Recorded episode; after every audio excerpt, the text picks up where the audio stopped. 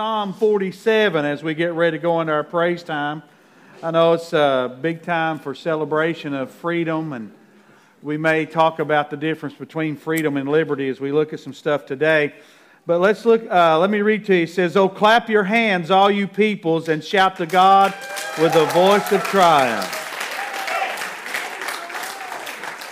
We're ready, Lord. You heard them. For the Lord Most High is awesome. He is a great king over all the earth. He will subdue the peoples under us and the nations under our feet. You know, we'll be in charge someday. Tell your neighbor, say you need to make it to heaven. You'll get to be in charge if you do. He will choose our inheritance for us. Right? But we try to do that. We get in the way, don't we? The excellence of Jacob, whom he loves. God has gone up with a shout. The Lord with the sound of a trumpet. Sing praises to God. Sing praises. Sing praises to our King. Sing praises. How many believe he wants us to sing praises? Let me read that to you again. Sing praises to God. Sing praises. Sing praises to our King. Sing praises. For God is the King of all the earth. Sing praises with understanding. For God reigns over the nations. Yes, He does.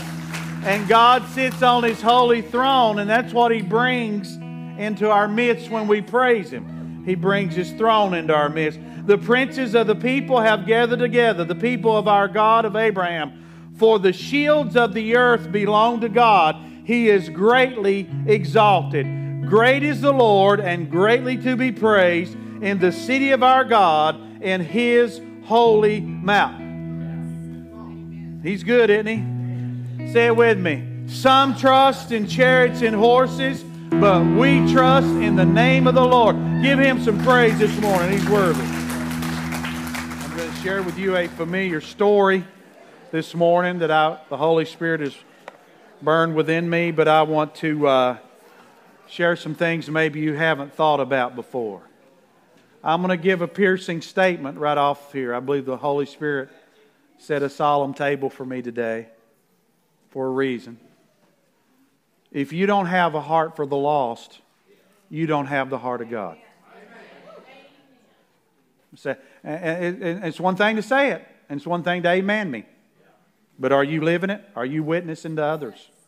Are you reaching out to the lost?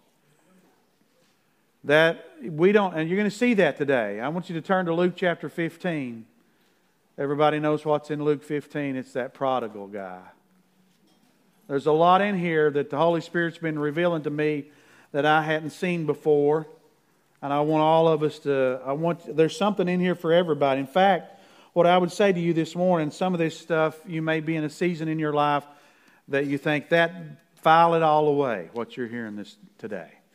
Because there'll be a season in your life where you're going to need to come back to this. There's so much in here in the prodigal. I want you, there's, we're going to talk about three sons.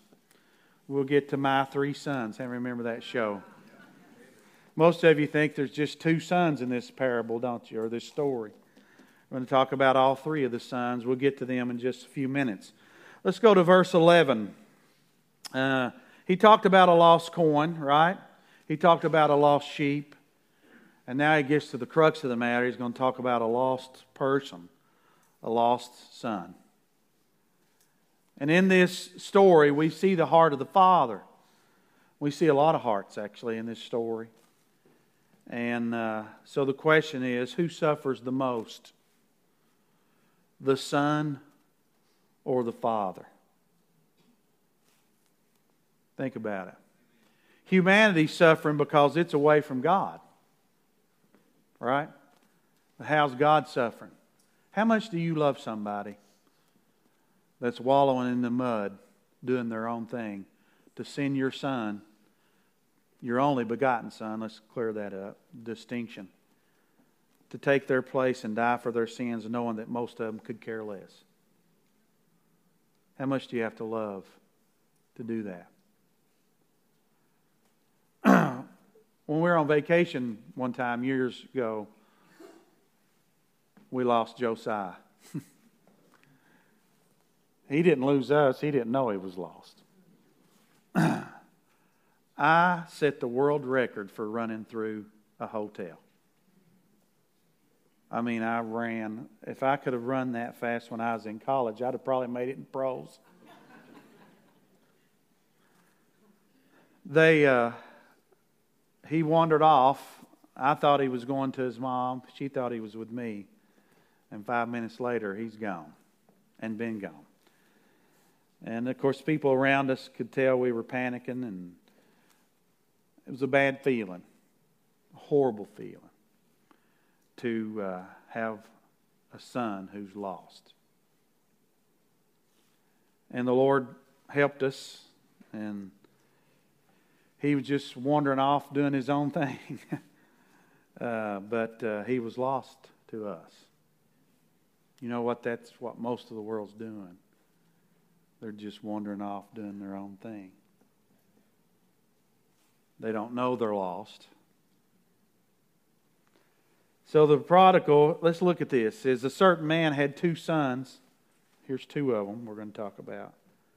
And the younger of them said to his father, Father, give me the portion of goods that falls to me. So he divided them his livelihood.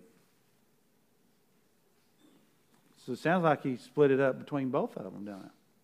We focus on this one, but he said he divided them. He brought up both sons in the beginning here. And then he divided it to them, plural. And I was thinking about that. And not many days after they'd had their split, right? and that's what that's how I want to be. When I get closer to the end of my life, I want to give the $300 I got left away. I want to watch somebody enjoy it. I, I want to see people enjoy whatever I'm going to leave them before I go. And so this father's kind of that way. He's given them what they had coming. And not many days after, the younger son gathered all together and journeyed to a far country and wasted his possessions with prodigal living. Your old King James Bible say riotous living. They mean the same. Wasteful, unwise living. Being wasteful and living unwise. He went out. I'm going to instruct you this morning. I preached some Wednesday. So if you missed it, you can go back and get some preaching. This morning, I want to instruct you as a good pastor. He went out wasting all he had. Now, the older son still got his stuff, right? Now, remember that because that's going to be important. He divided it between them.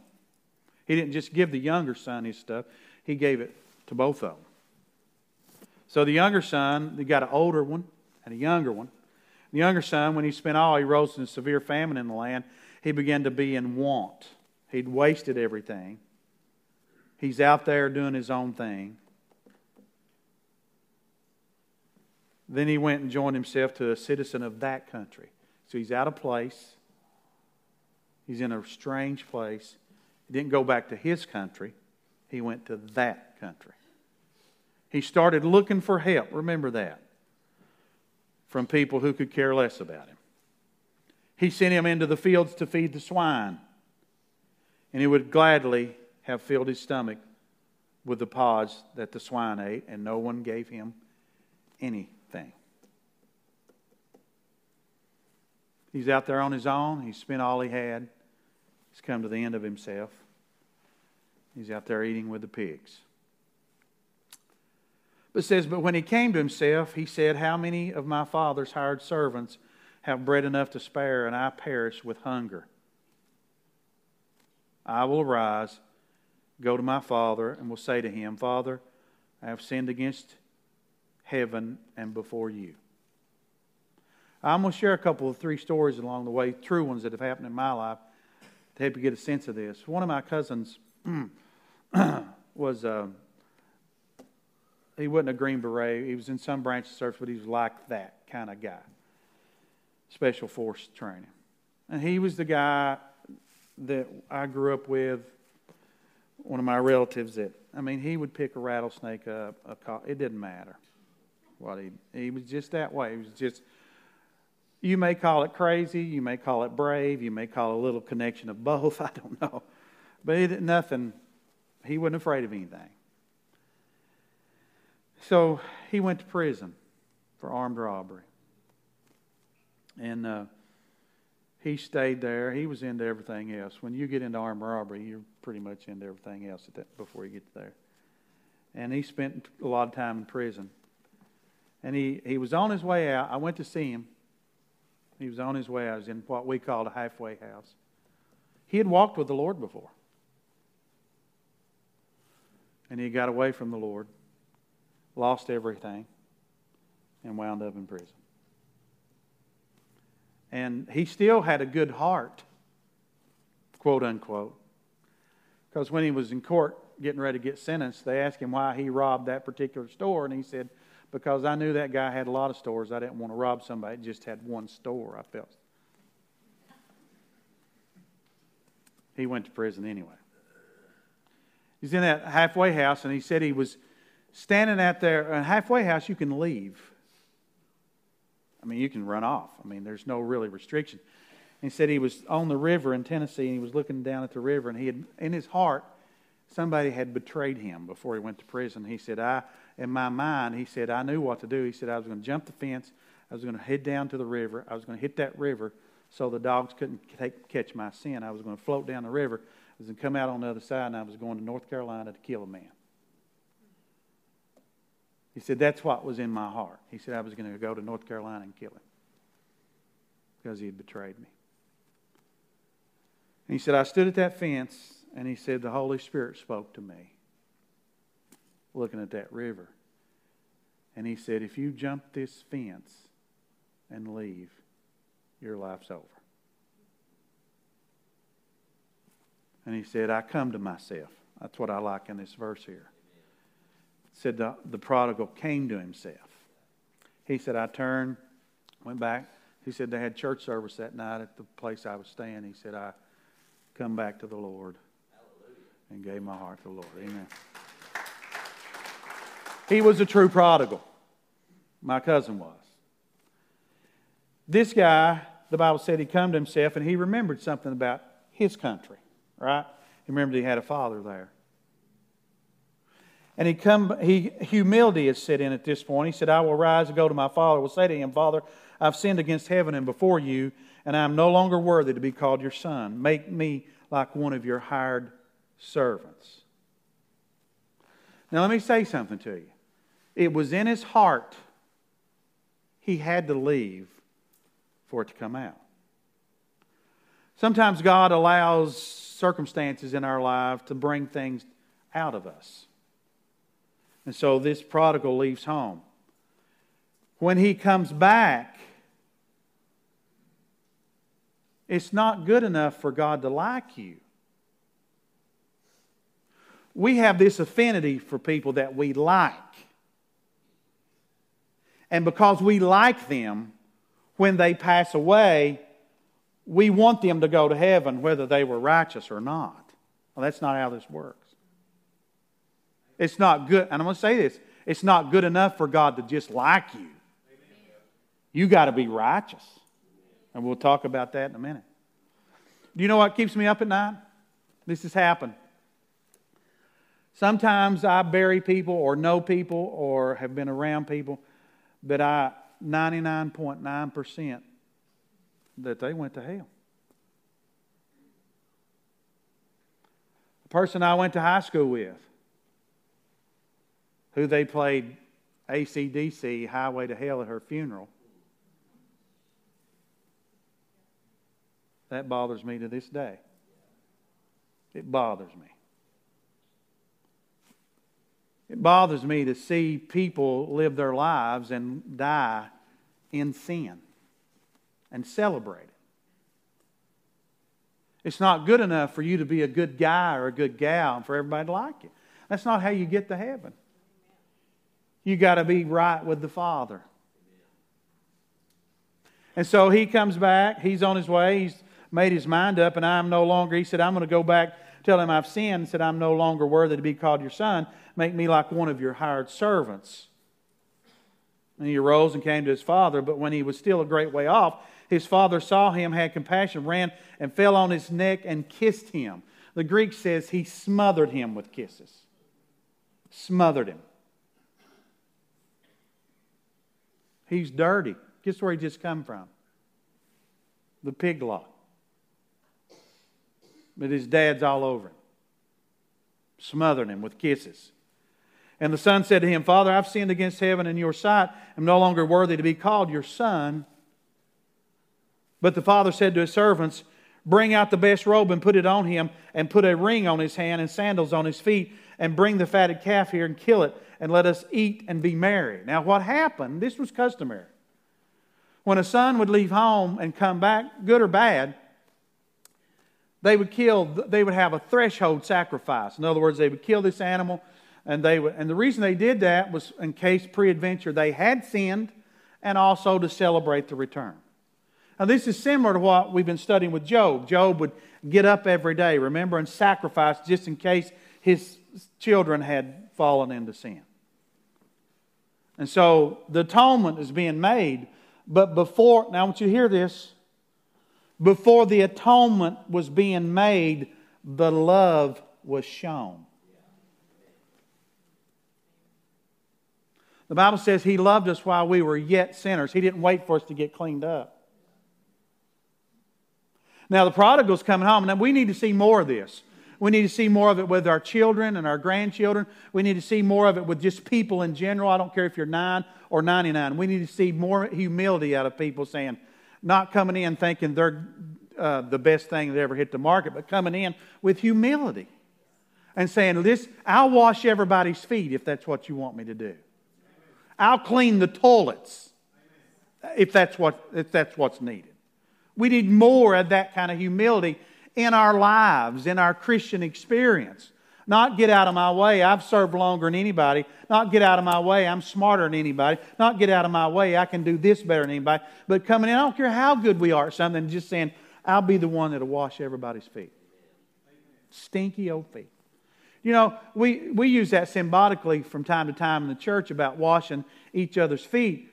And it is a symbolic message in there, but when those people came to people's homes, their feet were dirty and stinky. Now, if we're going to have a foot wash, you know what all of y'all going to do? You're going to clean your feet, you're going to wash your toenails, probably sprinkle a little G- uh, Armani on them. You don't wear Armani on your feet unless it's foot washing night. But those people came out of the real world with dirty feet. So this guy's dirty, nasty, been hanging out with the pigs, but the love is shown before the sacrifice was even made. Then they make the sacrifice. And you know the Father, you know this story. I'm going to get into some stuff you may have not considered before, just like that, about the sacrifice. But let me take you a little further. The Father said, Get all this going, said, This is my son who was dead. He calls him his son, right? And is alive again. And he was lost and is found and they begin to be merry. So the atonement's being made, the love's being shown, the celebration's going to happen.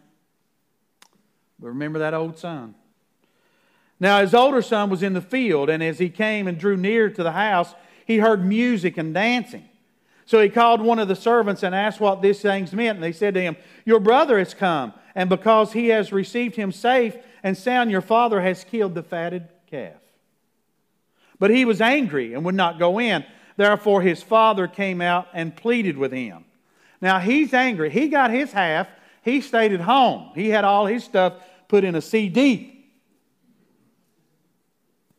Right? But the, the prodigal went out and spent all his stuff, and he's upset about the whole deal. He has no feeling of affirmation about the father's heart toward his lost brother. And I have to, we all have to admit this, right? That we've probably heard these very words come out of our mouth. Well, I don't know why they live like that. They're raised just like I was. And instead of having compassion on them being lost, we're mad at them. I've been there. I've been there. But they are lost. And they're out there doing their thing. And here's what we got to remind ourselves Paul said, if we break one part of the law, we broke the whole law. Now, this older son, he's, he's in a different position than the younger son, and a couple of things are going on with them, and we'll talk about them in just a minute. But let's look at his response. He was angry, would not go in. Father come out and plead. He answered, said to his father, Lo, these many years I've been serving you. I've never transgressed your commandment at any time, and yet you never gave me a young goat that I might make merry with my friends. But as soon as this son of yours came, who has devoured your livelihood with harlots, you killed the fatted calf for him. A couple of things are happening here. This younger son, who's come back empty, has come to the end of himself. I got news for you. We're all going to come there. That's how God works in our lives. If you go back to Ezekiel, the Bible says he keeps emptying out the wine to keep getting the dregs out. And they continue to empty it from vessel to vessel to get more dregs out. It's kind of like the goldsmith in Malachi, heating the gold up to get the impurities out of it. That's what God does in our lives. And if the best guy that we know, the two best guys that we know outside of Jesus Christ, the two guys in the scripture, we could probably say three, that have no flaws that we read about, although we know they were human Daniel, Joseph, and Job. All three of them suffered immensely. They went through it. They were challenged. They had adversity. And God was doing great eternal stuff in them. The same thing He's doing in you. Just because you didn't live in Babylon and there's not a Bible story about you, don't mean you and I aren't facing the exact same process that those guys face. We are. Our Father never changes. The Bible said He's the same yesterday, today, and forever. He changeth not. So we, we kind of do live in Babylon now, don't we? especially those people in certain cities in this country. You kind of live in Babylon. We live in a world that's totally turned away from God for the most part, and now we have a remnant left. A remnant of people that God's going to see if they're going to be faithful. You need to read this month's newsletter when it comes out. The difference between a disciple and a follower. Followers just do things when it's convenient, when it doesn't interfere with the rest of their life sacrificing is foreign to them. Putting God in front of this or that. So the older brother, he don't have the heart of God. He's upset, and he said, or excuse me, of his father, and he said to him, Son, you're always with me, and all that I have is yours. It was right that we should make merry and be glad, for your brother was dead and is alive again, and was lost and is found. And that was customary. Now, these guys, these two sons, they show us the value. One had the law, but he didn't value the person. Now, that's a religious person. That's a person that cares more about the church and their position or standing in a church than they do about the lost neighbor across the street. That's who the older son is. The older son cares more about what people think about him than what people think about God. And so they spend their time trying to bolster their own image instead of glorifying God and lifting Jesus up with their life. And they want to be recognized instead of Jesus being recognized. That's the kind of person this older guy was. They prepared this sacrifice. And again, I want to say to you, it's not good enough for God to like you. We must be holy. We must be righteous. And there's only one way to be there and that's accept Jesus Christ. That's the only way you can be righteous and holy and be brought into the family of God. You, it's not just being liked is not good enough. Just being a good person is not good enough. You must embrace Jesus Christ as your Lord and Savior and follow Him and become His disciple. Jesus is that only way. Two sons, the law, the value of a soul and a person. The prodigal was a sinner. The older son was a self righteous Pharisee. He had all the things down. He stayed in his right spot. He stayed there, but he didn't have the heart of the Father. And that's what God wants in us. If you and I do not have the heart for the lost, for those who are lost, we do not have the heart of the Father. I heard one brother say if you can't weep for the lost, you need to spend time with God till you can. we are so distracted, even religiously at times, with so many things we want to see happen and so many things we want to get done that we just kind of leave the lost along the way. Is that you and I on the road to Jericho? Are we the ones passing him by? Are we the ones passing him by? I got to get to church. I can't stop and witness to them. I got to get to church. I got to get to work. I can't. I got a birthday party to go to. I know you want me to witness to them at Walmart, but I got to get to this birthday party. Anybody going to birthday party today? If you do, if you are, I didn't know it. Things that crowd out the, the Holy Spirit. You know what's happening when you're at Walmart or wherever, and the Holy Spirit's prompting you to do something and you've got a schedule and you let your schedule interfere with the work of the Holy Spirit, you know what you just did? You just quenched the Holy Spirit. I heard this all my life because I grew up around the full gospel about quenching the Holy Spirit in the service. We quench the Holy Spirit 99% more in our own personal life than we ever do in the church service because He's there prompting us at the airport, at Walmart. He's calling us at 4 in the morning to roll on out of bed and to spend time with Him, to get up and read some passages, to turn the television off, to do this or to do that. That's when we quench the Holy Spirit the most. It's when we, it's our own personal life. And this, this son has stayed there with the Father the whole time, yet he's not tapped into the heart of the Father. The prodigal's come home, and he has. We have to have that kind of heart.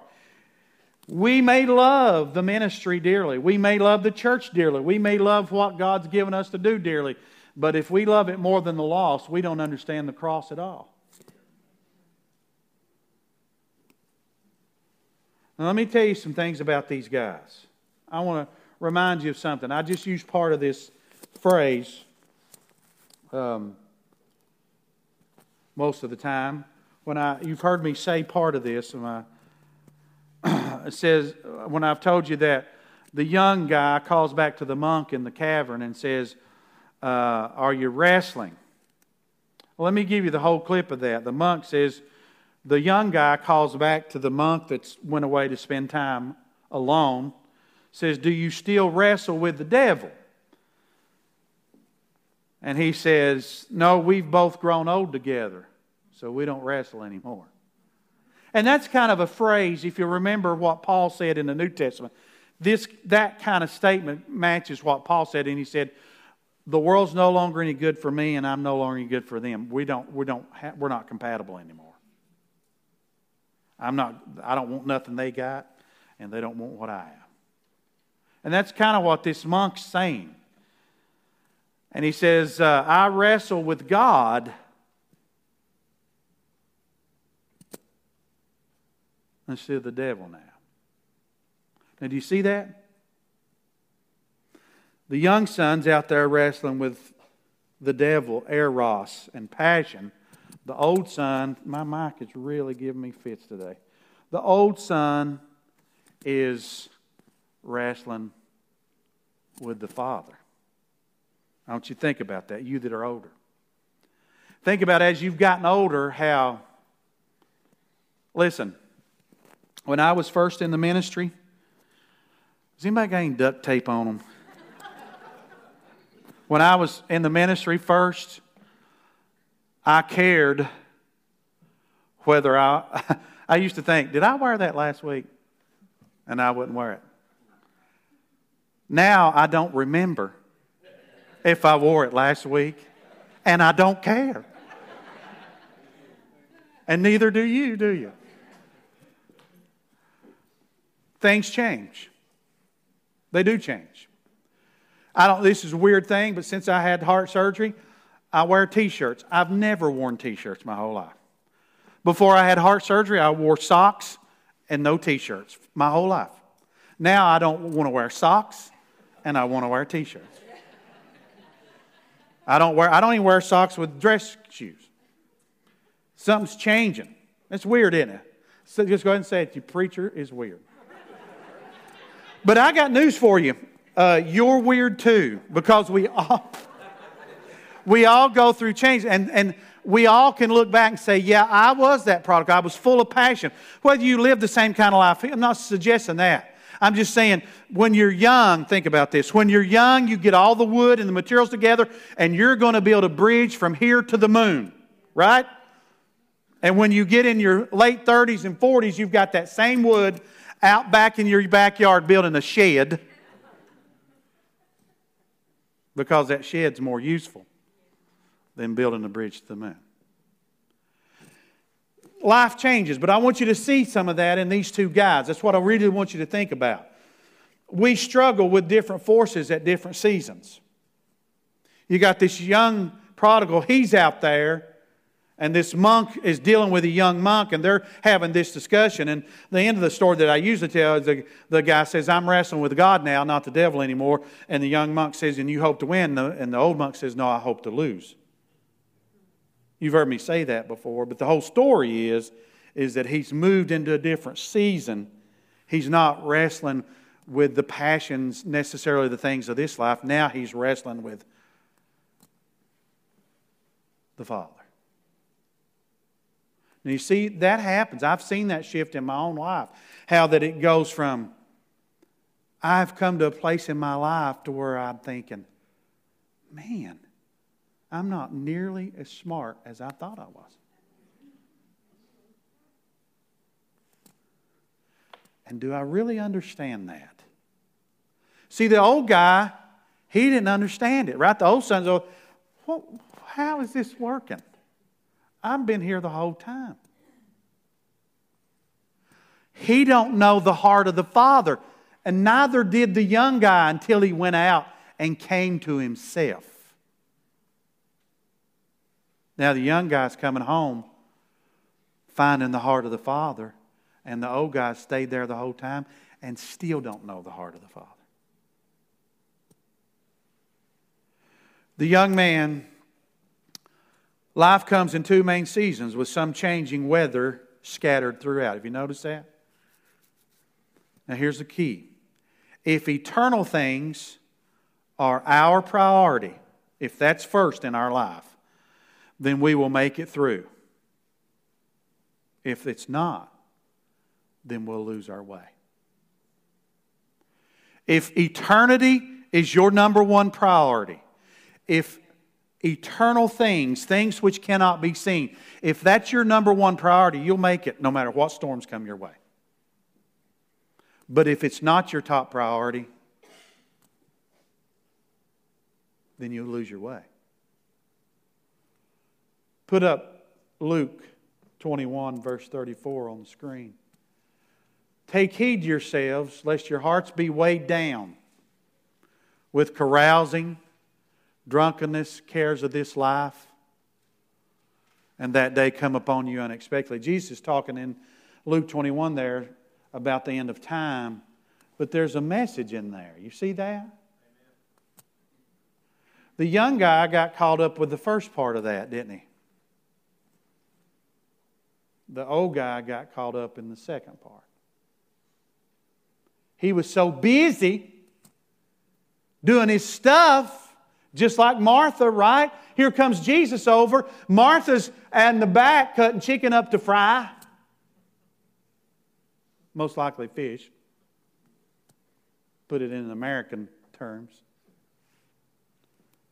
And Mary's sitting out there at the feet of Jesus. Martha's doing her thing that she's probably really good at.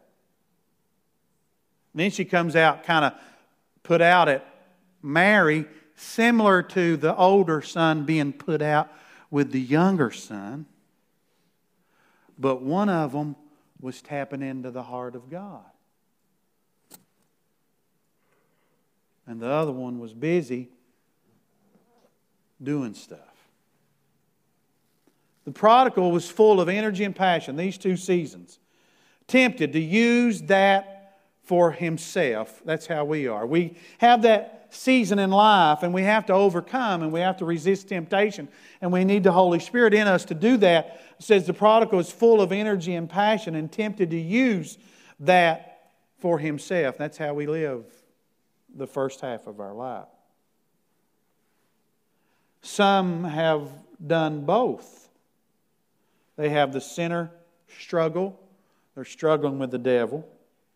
Then this older brother, his second half life, that's what he represents, struggling with disappointment.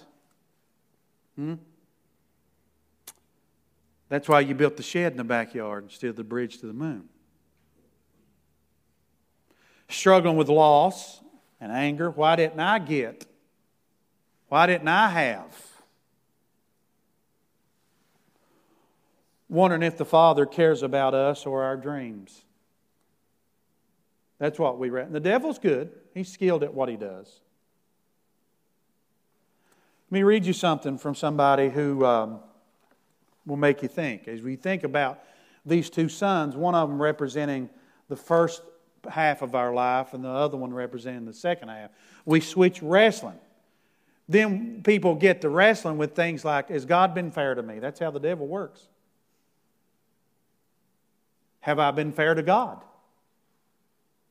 Have I given my all? Those are all things we think about in that second season. That first season, we're running so hard and fast. Sometimes we don't think about all that. In that second season, when we slow down, he'll explain it here well.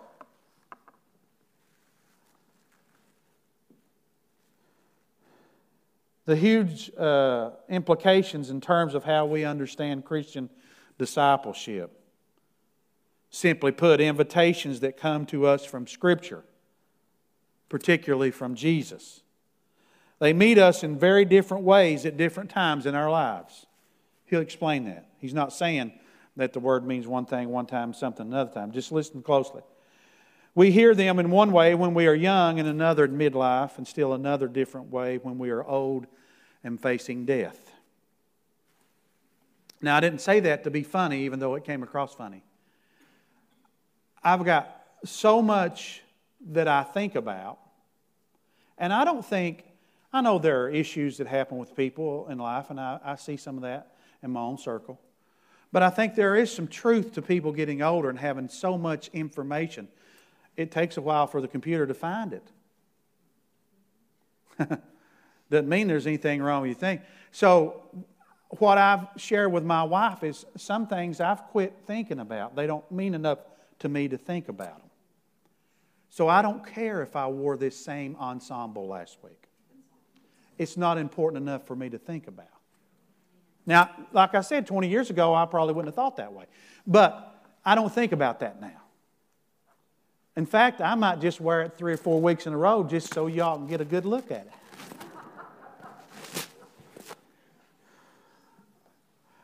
True story, I heard about a rich woman who got, she was so vastly rich, she got, she, her, her hook, you know, I've talked about the hook, her hook was Clothes.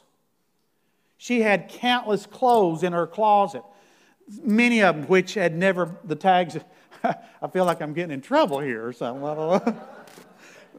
many, of, many of them which still had tags on. But she was very wealthy, rich, rich. And so, in order to break herself from that, when she got saved, she shut her wardrobe down to two dresses. And They were both the same just to break her from that. I thought that was some really good self introspection, right? We, we, life comes in seasons, and we may value things here that we don't value there, right? And he talks about this. He says that it may say something to us at different stages in life. Some of his challenges are meant to help bring us to basic conversion, right? Some are meant to reopen the conversion excuse me, to deepen the conversion, and still others meant to take the conversion to its full term. On one stage in our lives, Jesus calls us to give up something for God. On another stage, he calls us to give up everything. See what he's saying? And sometimes Jesus invites us to small conversions, and sometimes he invites us to martyrdom. That's why life changes. Because we heard that first call when he said, Hey, let the dead bury the dead. And then that next call on down the road was, You need to die to yourself. These prodigals, this prodigal, and may, there's probably a good chance that everybody in this building has been a prodigal, maybe for a shorter season, maybe for a longer season. And I'm not talking about the specific dynamics of that prodigal fitting your life. I'm talking about you just being that person who, at a season in your life, your life was more important to you than the things of God. And probably every one of us could say that. But maybe there's somebody like that here now. This older brother. We ask what God's doing in your life today. And do you have those questions? I have had more questions about myself in the second half of my life than I ever had in the first half of my life. Because I don't, I don't believe I've arrived. Now, I told you there were three sons, didn't I? And some of you probably, I hope you heard other stuff, because some of you probably thinking, where is that third son? And some of you may have figured it out already. That third son is the one telling us the story. It's Jesus. He's telling us the story about these other two sons. He's given us the heart of the Father. He's showing us. What, remember what he said? He said, Have I been with you so long you've not seen the Father? In fact, let me tell you a couple things that you may have forgotten about Scripture. I hope you haven't, but maybe we need to be reminded. Peter said that's how we're stirred up. Number one, the Holy Spirit didn't come to talk of himself at all. And he's the greatest agent in the earth right now. He is the third person of the Godhead. But Jesus was here to point us to the Father. How unselfish of both of them. Neither one of them sought the limelight like we see people do in our world today, even in the church at times. They, Jesus would say, after he hits them, go, don't tell anything to anybody, go do what Moses said. Just go up to the priest. The Bible says about the Holy Spirit, he did not speak of himself, but he came to just speak of Jesus. So Jesus gives us an illustration, and he said, Have I been with you so long you've not seen the Father? And I'll give you an illustration here. When Jesus is out there, there's a scripture that says uh, they call him good. And his response was, There's none good except the Father. Now, Jesus, this has been misrepresented, mispreached in pulpits. There. Jesus wasn't saying he wasn't good. He's perfect. He didn't do any wrong. He cannot sin. What Jesus is saying, if you recognize me as good, you got to recognize me as part of the Godhead, as the Father. He wasn't saying that he wasn't good. We know that he was perfect and can't do any wrong. He was just, they were wanting to recognize him as a teacher, as a, a rabbi, or whatever. but he said, You got to recognize me as God. Because he was God in the flesh, the Bible says. So this third son is Jesus. He's telling us this whole story. Why would he tell us this story? Just so we could see how God can redeem the backslider or the guy that walked out? He's telling us the whole story. He could have just gave us that side of the story. But he knows how life falls out. There's probably not a person who's crossed 45 years old that's not thought this in there about themselves. I could have done something different. Do you know what keeps me up at night? Is burying somebody or knowing somebody's passed away that I don't know, or maybe more leaning toward they didn't make it to heaven than they did, and thinking if I could have done something else. I've lost a lot of sleep this week, actually. Because I just wondered could I have done something else? Because I know that the only thing that has value to God in this world is the souls of men and women. Because I read somewhere in this same book that He's going to destroy everything else, going to burn it all to the ground. There's going to be nothing left. You didn't bring nothing into this world. You're not taking nothing out when you leave, so you might as well start enjoying it. Spend your grandchildren's inheritance.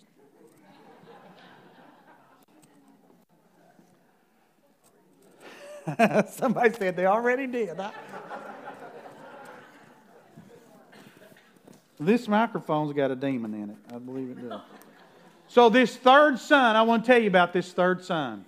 He's represented there when he loves and smothers this old dirty son coming home from the pig lot. All over him, smothering him. He's been out there in the first half of life showing us how the first half of life can actually tempt us into doing our own thing, whatever our own thing is. It doesn't matter. And then we got that old guy who's been sitting around stacking all his money up, counting it for days on end. Look how much I've got now. Look how much I've got now. And then when the son comes home, he can't rejoice in him being redeemed because he's stuck himself. He's stuck in the mud too. He just don't know it. Because he can't see the heart of the Father. I'll share another story with you. Some of you heard this. It's really been on my mind lately. But I, I grew up with somebody, went to high school with, had sweet fellowship with their family. This guy really was on fire for the Lord a long time. And over time, he drifted away. And he wound up turning to the homosexual lifestyle. Friend of mine. And he knew where I stood. I stood with the scripture on that, and we had some conversations, but he lived off from here, way away. And he lived that lifestyle. When he would come home, he would come to church. He'd sit on the back row. We would talk after church. I didn't have to tell him right from wrong, he knew. I didn't condemn him. I just loved him, and he knew I would be there for him if you ever needed me. This would happen about once a year. He would come in he would sit in church service. After I preached, we'd talk for a little while. And then he came in one Sunday and he sat on the back row, and this time was different. He said, Can I come to your office and talk to you? I said, Yeah. So after church, we went back to my office, and he said, uh, I'm dying.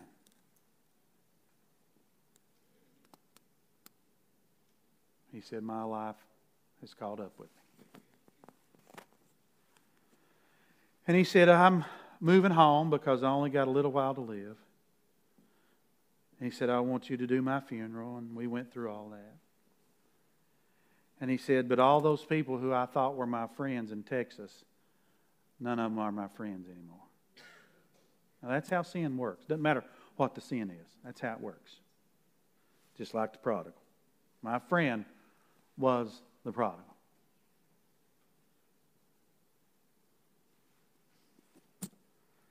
He said, But I want to tell you something so you'll know. He said, I've returned to the Lord. Amen. And he said, Here's how the Lord got me. This is that third son I was telling you about Jesus. He said, I had a dream one night, and I was laying in a pool of feces and sewage. He said, I barely had my head above all that. And he said, I stunk I was filthy. And he said, In my dream, I looked out of that hole I was in, filled with all that sewage. And he said, There stood Jesus.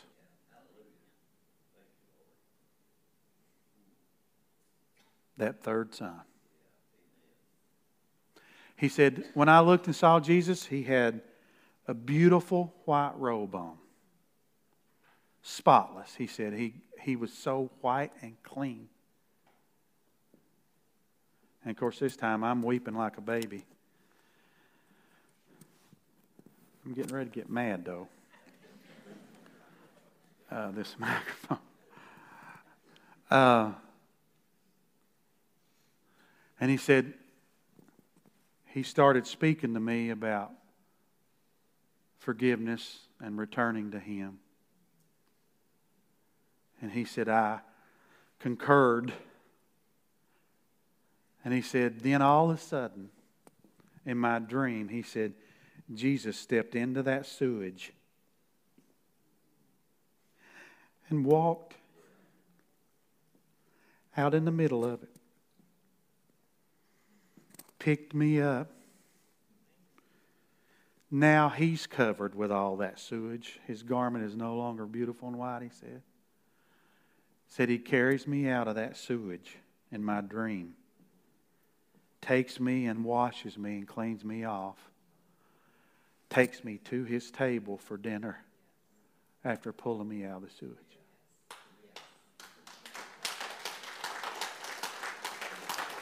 By this time, I'm weeping. It's the best testimony I've ever heard in my life about how God rescued somebody. I could tell His Spirit. And I was just thinking how wonderful the third son is to give us an illustration of the heart of the Father. Do you know that's what this is about? The two sons are in there to illustrate the heart of the Father. And here comes Jesus. So I want to say to you if you're watching me today, if you're in this building, if you get this podcast, if you feel like your life's in the sewer and nobody cares, we know somebody who cares.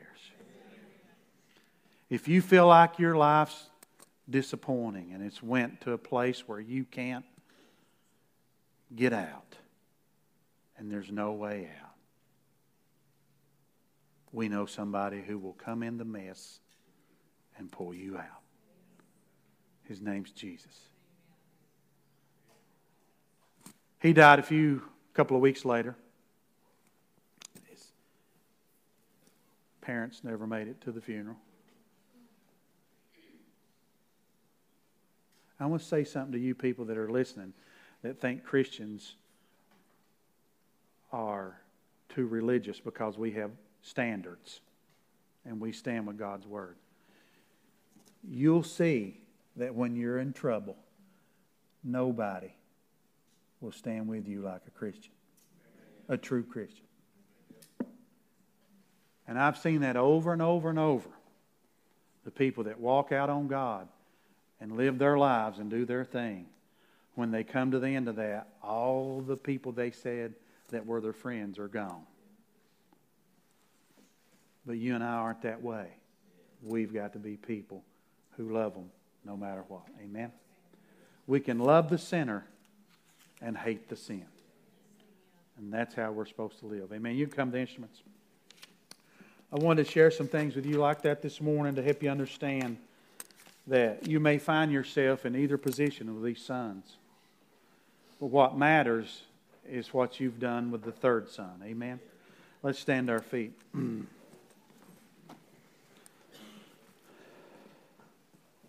Lord, we, we're so desperate for your love and your mercy and grace. We don't just get saved by that, we are kept by that. Help us to understand that. That we're kept by your love and mercy. That your love was displayed to us while we were yet sinners. And you said that you would stick with us you would never leave us nor forsake us. You'd be with us to the end. And I'm so thankful for that, Lord. Because as I've seen over the years, many people who have given themselves to others and to the world, and when they come to their end, nobody's to be found. But you're there. You're there offering your love and mercy. If you're under the sound of my voice this morning, either by video or in this building, wherever you're at, and you need to come to Jesus. Maybe you need to come to Him for the first time. Maybe this is your day. Maybe you need to return to the Lord. Maybe you've went out to do your own thing for a season and you need to return. Whatever your situation is, maybe you're a person who is full of passion and energy and you've just used it for yourself. and not for the Father. Maybe you're somebody that's been hung around the church your whole life and you're disappointed that things haven't turned out differently. Maybe you got caught up in the system and not the Lord. And you need to see the heart of the Father this morning. God, I pray that each one of us will have a heart for the lost. Every one of us. That you'll burn that in us. You will take care of these other things. You will call who you will call. You will send who you will send. You will equip who you equip. You will anoint who you anoint. But you've asked us to have a heart for the lost. And whether we're like Brother Lawrence washing dishes or Billy Graham filling up coliseums, may we all have a heart for the lost. As we get ready to worship Him, if you need Jesus, if this is your moment, step out of your seat, come up here and receive Jesus as your Lord and Savior. If you're the prodigal and you need to return, today's your day. Come and return to the Lord. You've lived your life for yourself. If you're that older son and you've been disappointed with life and things and you've built that shed in your backyard instead of that bridge to the moon, and you just need to be reconciled to the heart of the Father for your life, just come this morning and seek His face as we worship Him.